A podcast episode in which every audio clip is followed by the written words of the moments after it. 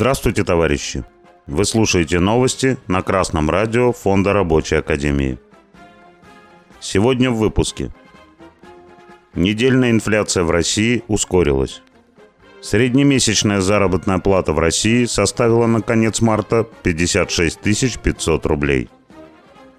Информационное агентство ТАСС сообщает, инфляция в России за период с 16 по 22 апреля составила четверть процента – следует из данных Росстата. Недели ранее инфляция в Российской Федерации находилась на уровне пятой части процента. С начала года потребительские цены выросли на 11,3%. В годовом выражении инфляция на 22 апреля 2022 года, согласно расчетам с использованием среднесуточных данных за этот и прошлый год на аналогичные даты, составила более 17,5%. Среднемесячная начисленная заработная плата работников организаций в России осталась без изменений по итогам первого квартала и составила 56,5 тысяч рублей на конец марта. Об этом сообщается на сайте Федерации независимых профсоюзов России во вторник. Отмечается, что реальные располагаемые денежные доходы россиян снизились на 3,5%, а количество россиян, находящихся за чертой бедности – составила более 16 миллионов человек, или 11% населения страны. При этом, по данным Росстата, как отмечают в ФНПР, суммарная просроченная задолженность по заработной плате в течение первого квартала увеличивалась и достигла уровня 930 миллионов рублей. В январе она составляла 786 миллионов рублей. Задолженность по заработным платам продолжает сохраняться на минимальных показателях за последние три года – отмечается в сообщении. Численность рабочей силы, по данным Росстата, в течение первого квартала увеличилась на 300 тысяч человек и к окончанию марта составляла 75,7 миллиона человек, или 52% от общей численности населения страны.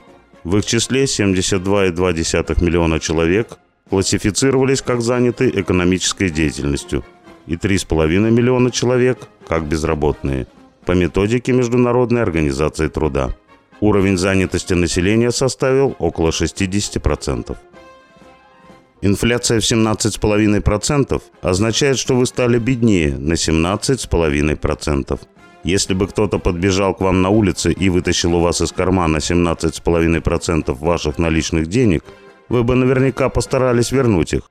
Возможно, даже обратились бы в госорганы, например, в полицию – но вот в случае с инфляцией почему-то спокойно позволяете снижать свой доход. Цены на все поднимают, а вашу зарплату никто просто так поднимать не будет. Так вот, есть статьи 130 и 134 Трудового кодекса Российской Федерации, согласно которым государство гарантирует повышение реального содержания заработной платы, причем выше уровня инфляции. Раз есть такой закон, и он в ваших интересах, то вам надо стать защитниками закона и добиваться его соблюдения. Надо коллективно выдвинуть требования на своем предприятии о повышении зарплаты выше уровня инфляции, согласно этим статьям. А самые передовые коллективы составляют и добиваются заключения своих проектов коллективных договоров, в которых это повышение становится регулярным. Если вы становитесь ярым сторонником соблюдения законов, то ваши противники автоматически становятся их нарушителями. Ну и не надо забывать, что сейчас Россия проводит спецоперацию по денацификации Украины, затрачивая на это много сил и ресурсов.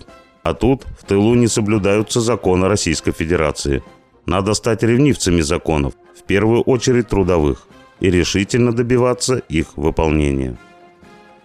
С вами был Беркутов Марк с коммунистическим приветом из Малой Вишеры.